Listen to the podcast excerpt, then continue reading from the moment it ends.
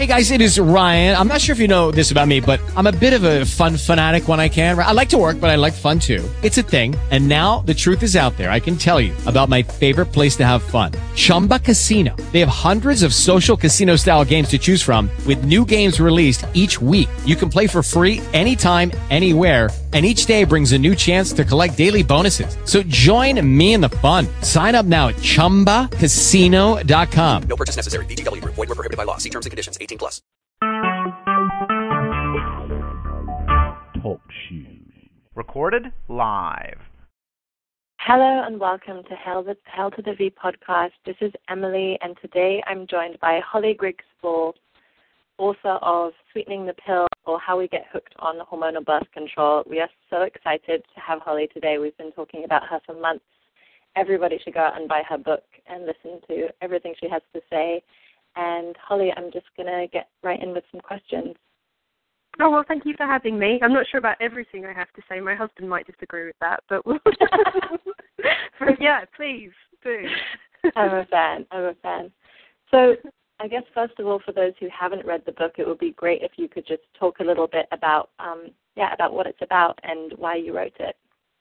Sure. Um, well, it started out as a blog actually, um, which I wrote for a few years, um, and I started writing the blog just before I decided to come off the pill um, completely after using it for about ten years. And um, so I started this blog, and it was really from research I've been doing about a particular kind of pill that had given me really bad side effects, which was Yaz. I think it's also called Yasmin. Um, there's similar formulations. And I had all this research that I've been doing, hoping to get an article um, published about it. I'm a journalist, a free, uh, freelance journalist now. Um, and so I decided to use that for a blog. And then the blog then became about me coming off the pill and my experience doing that, but also me reading, like having like I don't know what you'd call it, like my feminist awakening or something. I don't know, but I, I was reading all these sort of books about uh, women's health history and um, you know feminism and Barbara Ehrenreich and Barbara Seaman, all the Barbaras, and um, and reading all these books and realizing you know there's not a lot out there that um, you know from the time that it was released in 1960, the pill, um, that actually sort of saw it from a kind of critical point of view. Um, pretty much everybody in, within different sectors of feminism embraced it and said, "This is great. This is liberational. This is uh, freedom for women. You know, this is wonderful." Um, it became kind of almost like part of women's empowerment, really, and kind of a pillar of the women's movement as a whole. And I found that really interesting because I didn't really have any kind of context to put my decision to come off in. Like I, I, you know, it was a struggle for me because I'd gone through side effects. I didn't want to be on it anymore. But at the same time, it was a struggle because I'd been told all my life that this is what I was supposed to do, and I, you know, wasn't at a point where I wanted children. So I was still meant to be on on birth control, as they say in the US. And so I felt very um, confused about that, and kind of that I started to explore why I felt so um, this necessity to take it and to keep taking it. Sorry, that's my dog. Um, and to keep taking it and to kind of against my better judgment almost, and certainly against you know what I knew was good for my health at that point. Um, and so, yeah, the, the, the blog was kind of a, a mix of my personal experience and a lot of kind of theory, and I kind of hashed some ideas out. And then I left it for about a year. Um, I moved to LA, and I sort of just moved on. And I came back to it, and I put together a book proposal. Um, I just decided it would be worth trying that out. And it took me some time to find a publisher to get the to who were inter- who's interested in the book. Um, I got a few articles published, and then I got the book published. And the book isn't really it's not the blog per se, but the blog was kind of a place that I used to figure out what I wanted to say, and then I took it further in the book. Um, and but the book mirrors the style in that the start and the end of the book are very much all about my personal experience, and the middle is kind of a lot of me sort of looking at different theories and ideas and different what different feminists have had to say and kind of figuring out why the pills on this pedestal and why especially within the US it's so difficult to have kind of a critical view or a critical discussion about um, you know millions of women taking hormonal birth control. Sure. Thank you for that. And and what was what was your goal in in writing the book actually? Uh well, you know, I was a film writer before that. I wrote just film journalism. Um, as I said, I wasn't a feminist. I didn't write about women's issues. Um, I wasn't, you know, I, you know, maybe if you told asked me if I was a feminist, I would have said I was. I wasn't practicing it in any particular way.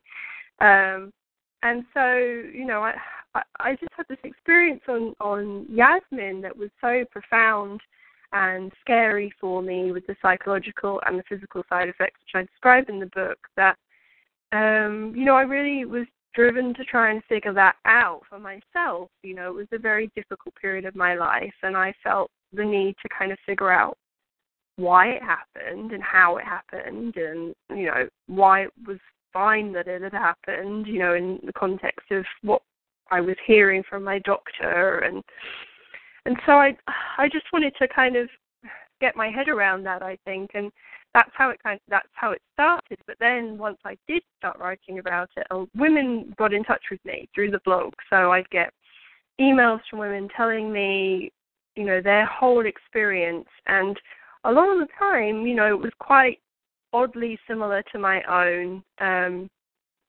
not in just not in like generalized ways, like oh, you know, they had depression or anxiety, but very specific ways. And I realized there were a lot of women out there who were going through the things that I'd gone through, and they didn't think, they thought they were kind of an anomaly, or they thought it was their fault or their body's fault for not dealing with the pill properly. And so I realized that there was a definitely a, a a, need there for that discussion and for these women to feel like their experiences were validated. And that's what I wanted to feel too like it wasn't me it wasn't my fault. Um, but also you know to to kind of figure out what that meant that so many women were emailing me. You know, why why why were they um, having these experiences and emailing me about them? Um, and what did that mean for what we were, whether we were helping women appropriately or whether women were getting the support they needed in terms of contraception and their reproductive health. So, you know, I dedicate the book to in the in the front I dedicate the book to women who suffered from side effects of the pill because you know when I started to write about this I realized very quickly that it's kind of almost like a weirdly taboo subject. Um, you you can talk about it but only to the extent of like well you know this pill didn't work for me or you know you always have to contextualize it with you know, or the pill is great for most women, or 99% of women it's perfectly safe, etc. Um, in fact, somebody I know recently had a, an issue with the Mirena IUD and did just that on Facebook. You know, 99% women, this is great, but, you know, I almost died. I find it really interesting that women were forced to do that um, almost and felt they had some responsibility to do that. Um, and, you know, I, I want that's what I wanted to explore. I wanted to have a book come out and go, no, hang on, you know, a lot of us don't like having to take these drugs and use these devices, and we should be able to talk about it.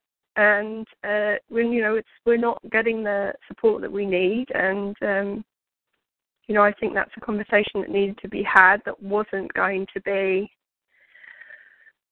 politicized. I guess I was kind of against the idea of either side, especially U.S. political debate, forcing women in one way or another to not be able to be honest about how they felt about their contraceptive options. Right, absolutely. And for our listeners, could you just describe a little bit the side effects that you were experiencing and the side effects that you were discussing with these women so we can start to kind of understand your experience? Yeah, um, mostly uh, what I talk about talked about on the blog um, and in the book are the psychological side effects um, which you know I had a very a bad experience with this one brand, Yasmin, but I had been on five, four or five different brands previously, and I'd always had usually sort of physical based problems that I were the reason I'd swapped. And then I used this one brand for about two and a half years, and I had this very insidious um, side effect experience where um, I just had what I first kind of put down to quite severe PMS, to then having what was quite severe PMS the whole month.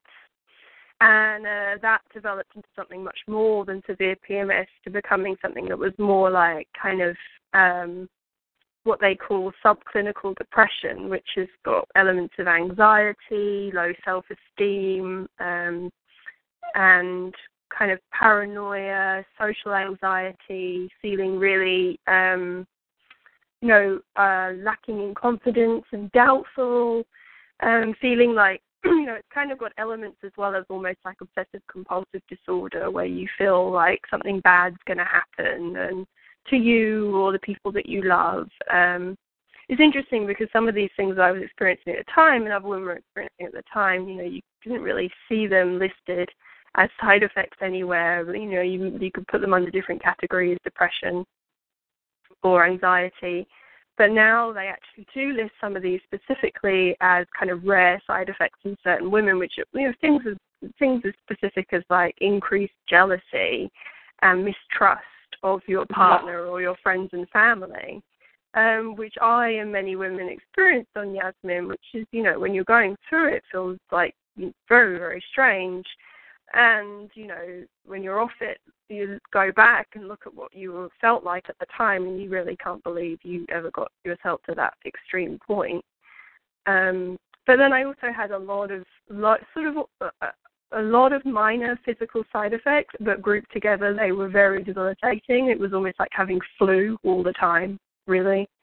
So was kind of muscle aches and headaches and um, fatigue and getting kind of sick with colds and UTIs and you know just infections and just a real low harm of like poor health for someone who was I was what 24, 25 at the time. So um, yeah, so it was a combination of all those things, and women mostly wrote to me with the about the psychological side effects because those are the ones that are really difficult to discuss with people because generally what you'll find is someone will say, well, it was probably your boyfriend or it was probably your job or you know they're always looking for something else, and um, you know the problem is is most women you know are happier to go, well, yeah, maybe it was because it's hard to then have to go, okay, so the pill made me feel like that. What's next? And, and that's kind of what women were writing to me, talking about. And what do you actually think is next? I mean, one of the things I love about the book is that it's so well researched in terms of um, specifically the type of pill that you were on, and you really looked at uh, people's complaints and how they'd been dealt with, but how are we actually dealing with these things now? You said that some of the labeling has changed. Are we dealing with them? Are we supporting women? Not really, no.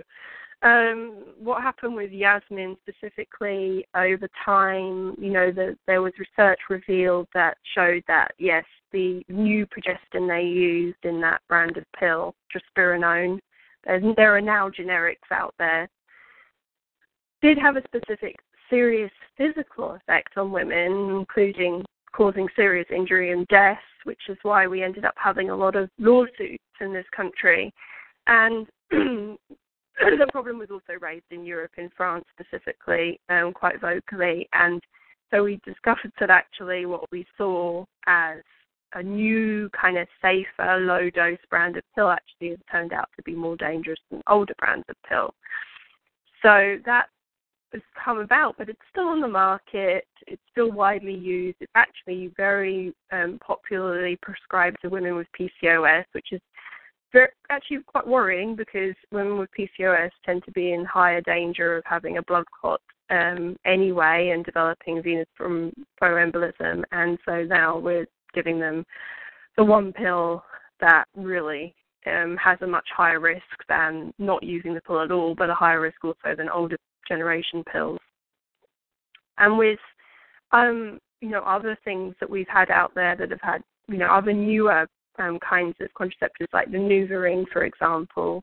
That's still on the market, even though considering the number of women who used it, which is pretty small in comparison to the pill, um, a lot of women were injured, a lot of women died, um, and there's a lot of corruption behind both the processes of reevaluation of those methods.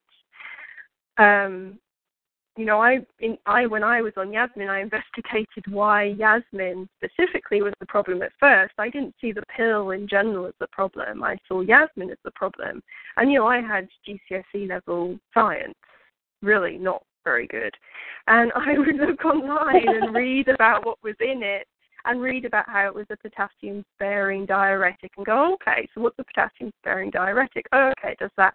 And then you'd read it and you go, oh, so it could cause this, this, and this physically. But if you change the levels of potassium in your blood, etc., it also has these psychological side effects. So, you know, I ended up figuring out, you know, when you have something like that, you also have something that is um, causing you to have, it's a very anti-androgenic, so you have like no testosterone. Um, that's really problematic for women's mental health as well. And so I figured that all out like just doing that myself, which is how, you know, most women end up having to figure these things out these days.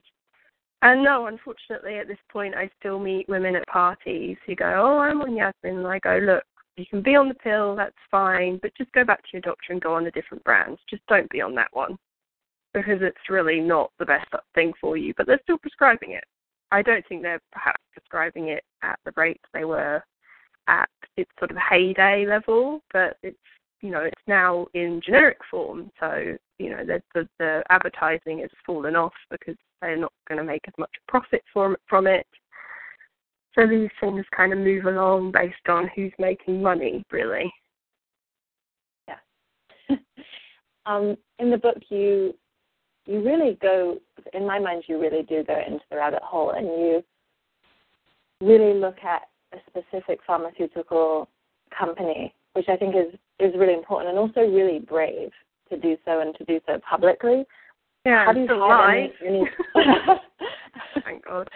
yeah. Have you, have you had any any kind of response from that or any kind of backlash? Um, uh, very, very early on, I think when I was writing the blog and I had a piece published in the Independent in the UK newspaper, I think that back at that point I had I did have an email from Bayer Healthcare, which Wow. we were talking about Bayer Schering, Wow. Yeah.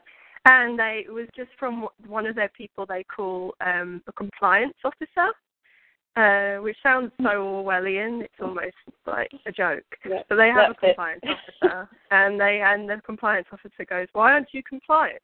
And then you know you have to tell them, and it's it's you know they they sort of framed it as doing research, but since then I personally haven't been contacted. I've definitely seen through other projects I've been involved in the power of Bayer and Merck uh, to shut down articles, to shut down um, TV segments, to really cause problems for people wanting to cover this subject.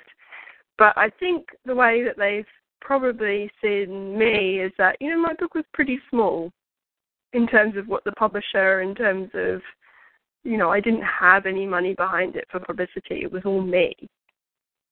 So they knew that. It wasn't like, you know, for example, I'm just currently reading a new book from Penguin out this week, and, you know, they get a piece in the New York Post and a piece in the Chicago Tribune. It's just, you know, de facto, that's what happens.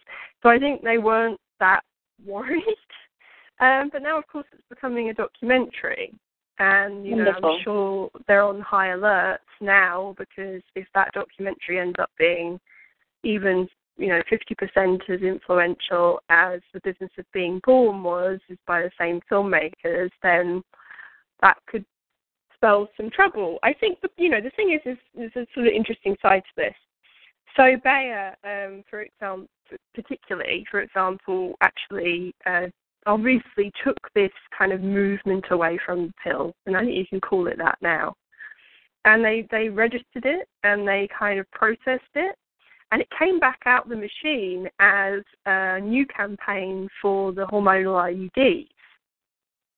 And so they did this Euro- European wide campaign, Canada wide campaign to get women to be more aware of, uh, which is really more women on the hormonal IUDs. And so they framed it as, you know, breaking up with the pill.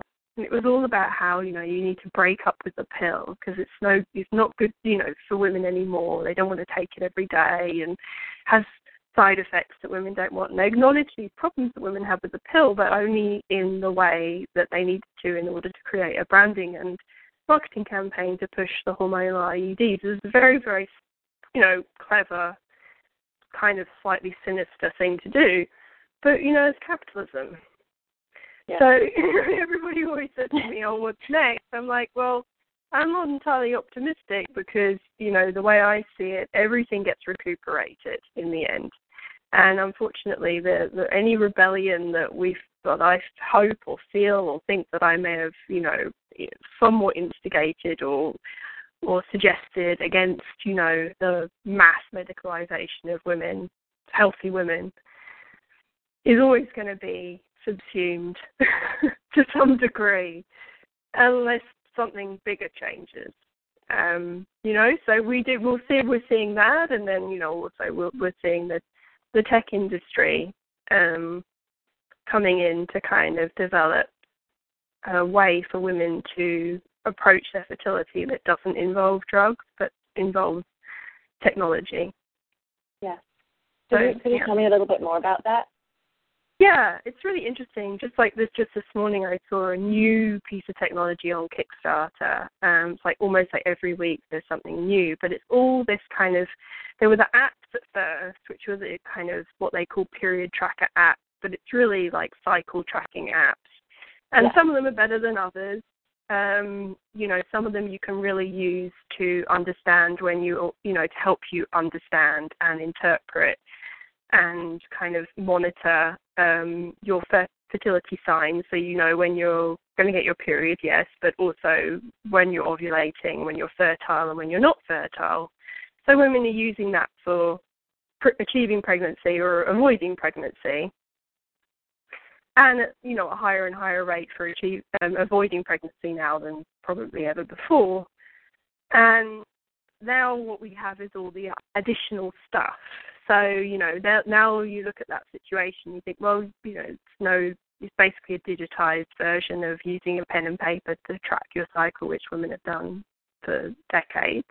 Absolutely. Um, and now they're trying to figure out, well, how do we have other things that around this that maybe will make it easier, more integrative, um, make it more part of a modern woman's life, make it more approachable, um, potentially more effective. So now we have like a, you know, the Bluetooth uh, thermometers. So your you take your temperature, it goes immediately to your phone app. Um, or the thing you wear overnight that registers your temperature, so you don't even have to physically take your temperature. Or today I see, you know, a, a thing you put in your ear to do that, to take your basal body temperature. Um, you know, it's all trying to make the algorithms so sophisticated that eventually they will be predictive. So they will know your body better than you know your body is the idea, right? Right. Right. And So just so more that, and more. Yeah. yeah, all all of that basically means you know that you're you're kind of on the fast track towards body sensors, really, where we will have something that you wear or eventually probably even em- embeddable that will tell you you know your temperature on a given day um, and help you interpret your fertility signs and changes that perhaps at this point would be invisible to you on a daily basis in your own home that you're doing if you were just engaging in it yourself. So you know, it's it's that's the other side of it. I think that's coming through now, and so you know where we used to kind of fix on the the pill or you know the devices like the IUD, we now have Bluetooth thermometer. Amazing. And is that somewhere that you would direct? I know in the book you talk about pill refugees, so people that have come off of the pill, but where are they going? You know, where, what's what's their next support, and is that somewhere that you would see those people kind of moving towards? I think right now, where the majority are going, if we're being honest, is probably condoms and withdrawal and not really knowing what the hell to do um, and probably feeling quite lost. I don't think you know the most people are aware of all of their options, but I do think there's a section of that pill refugee group who, yes, have come in through the period tracker app um, coverage, you know, because it's been massively covered by the media, and mostly incorrectly and wrongly, which isn't very helpful, but it has been covered. And so, so coming in through that, hopefully finding the apps that are actually helpful and supportive. Yeah. I hope, not always, unfortunately. And then using them to kind of figure out their cycles. Um, unfortunately, I don't think a lot of them are getting actual education from trained professionals, which is really, you know, at least a couple of classes is kind of essential. Right. Um, and then, you know, yes, then they're kind, they're definitely being attracted to and appealed to by these um, these new elements, these these Bluetooth thermometers and these sensors and these things that you know that can really kind of come can be used by women to understand their bodies, but kind of allow them to feel a, a distance that they're comfortable with. I think in some ways that women still can't quite get to get the get really in there with what's going on on their own and still and be able Right. to trust themselves in a way. So yes, I think I, I think that there are more women going towards that. There's certainly a you know massive proliferation of companies coming up. So obviously they see that there's there's money in it, you know, Right.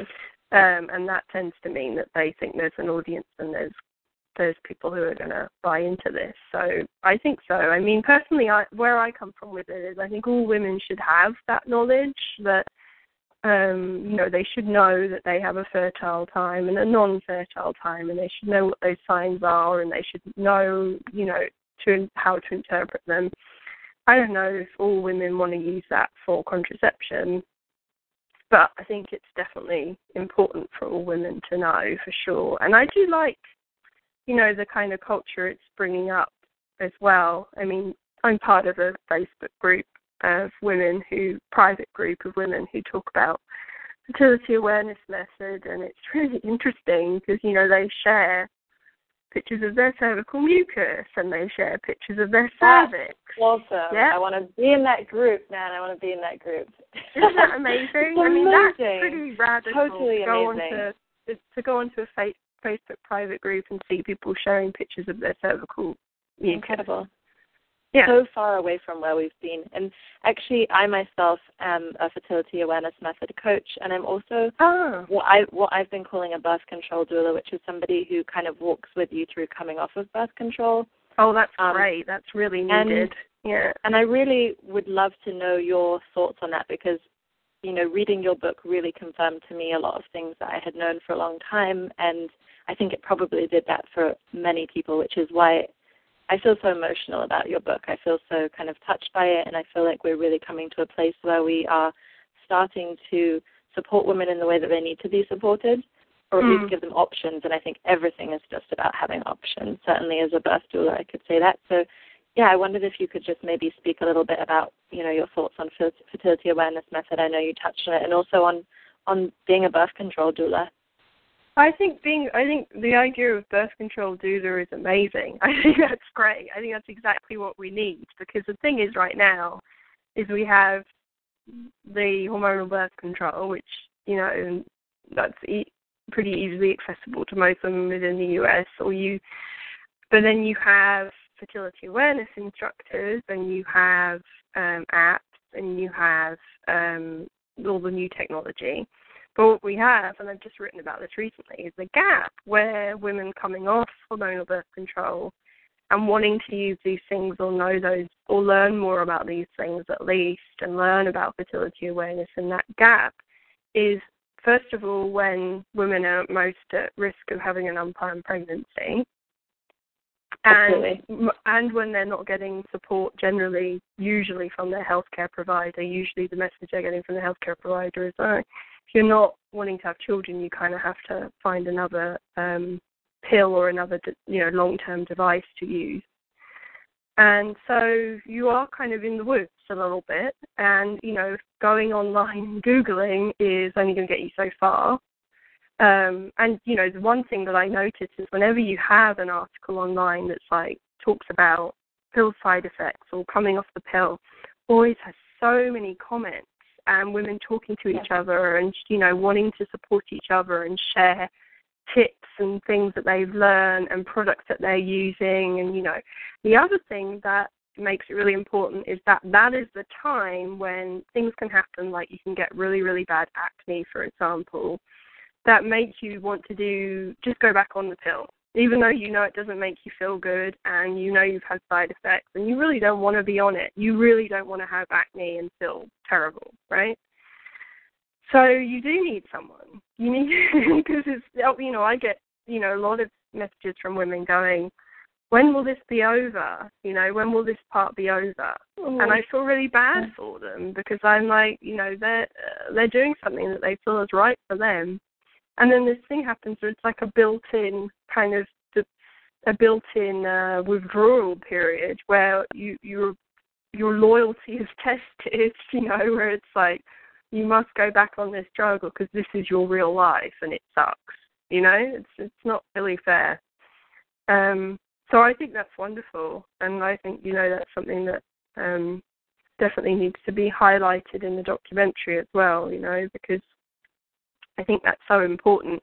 And you know, we, we a lot of women come off and they don't even get a regular cycle for months, years sometimes, and so mm.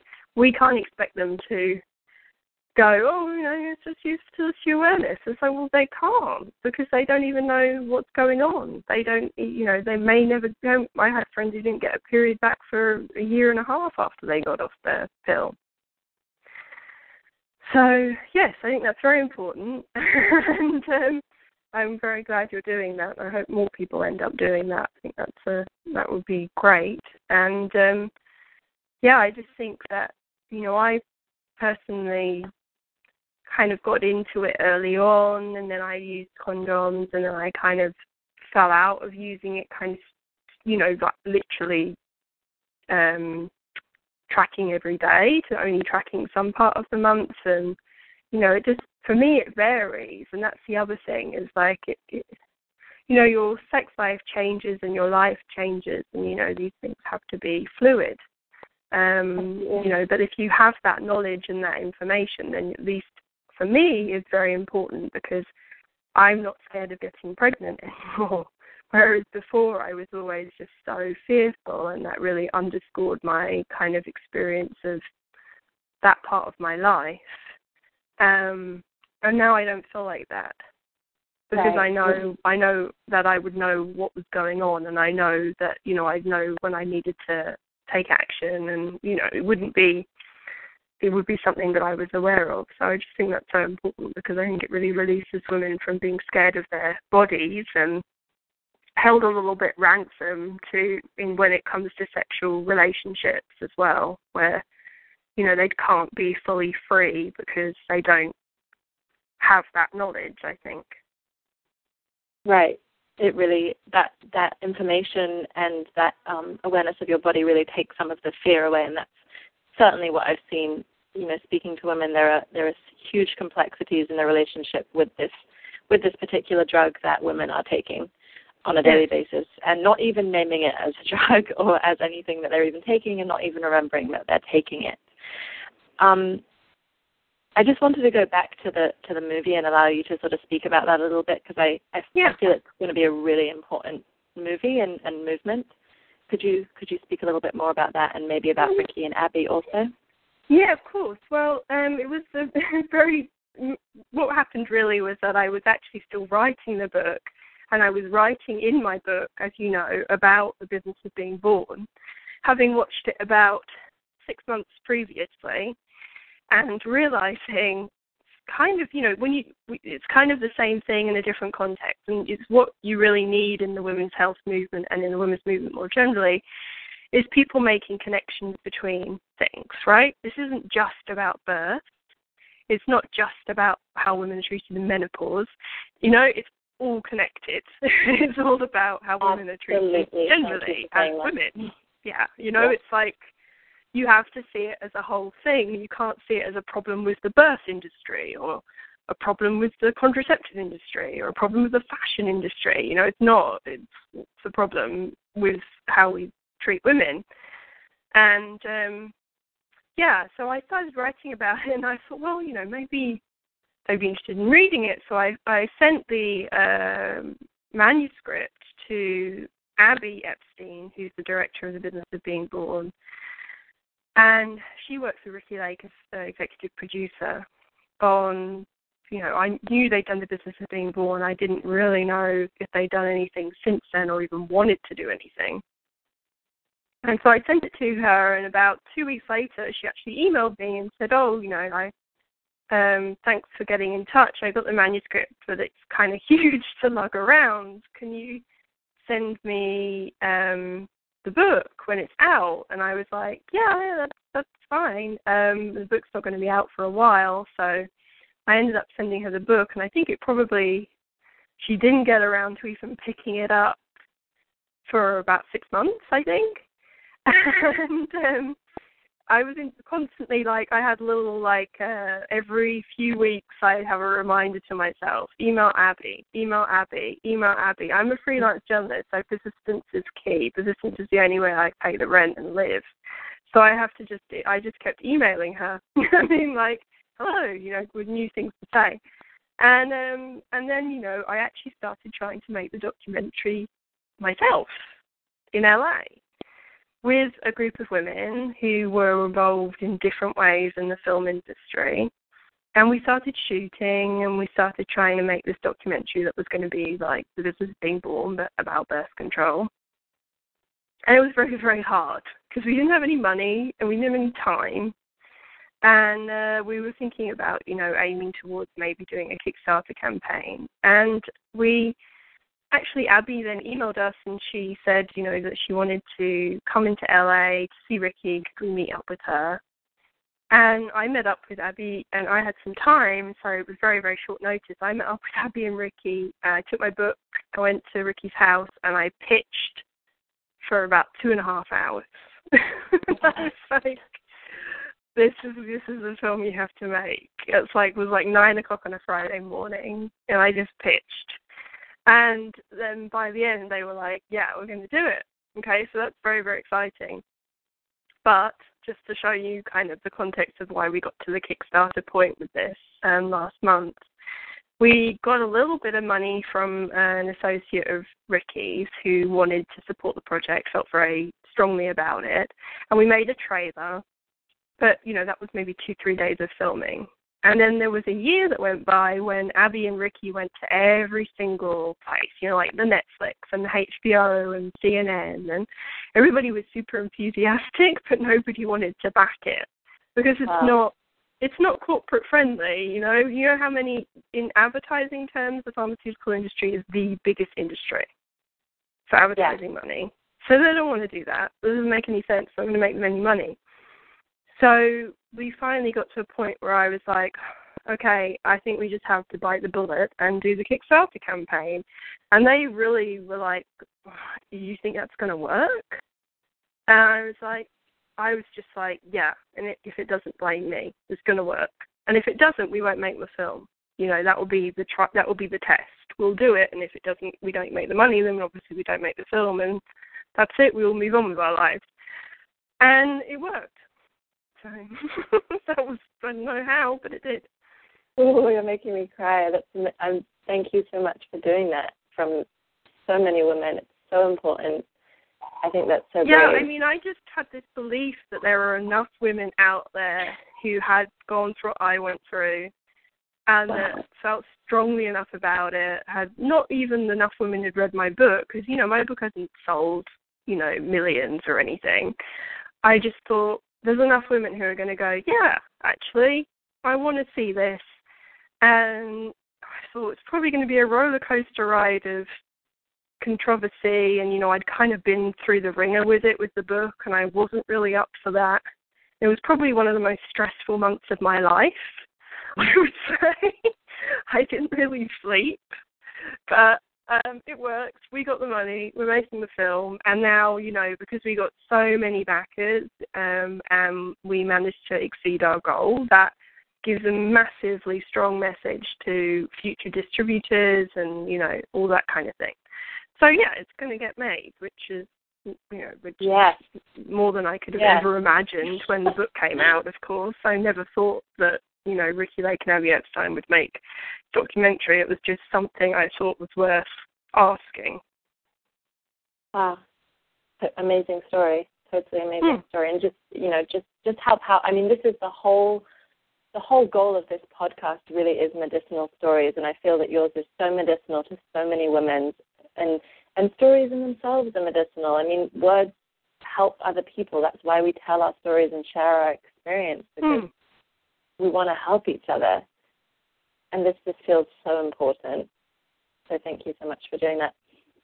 Um, I think we're gonna we're gonna leave it there. Thank you so much Okay. for sharing, you know, all of this great information with us. We really hope to stay in touch with you and yeah, thanks for coming on the show. Yeah, well, thank you very much for having me. It was nice talking to you, Thank you. and thanks for Okay, round two. Name something that's not boring. A laundry? Ooh, a book club. Computer solitaire, huh? Ah, sorry, we were looking for Chumba Casino. That's right. ChumbaCasino.com has over 100 casino style games. Join today and play for free for your chance to redeem some serious prizes. ChumbaCasino.com. No purchase necessary. Where prohibited by law. 18 plus terms and conditions apply. See website for details.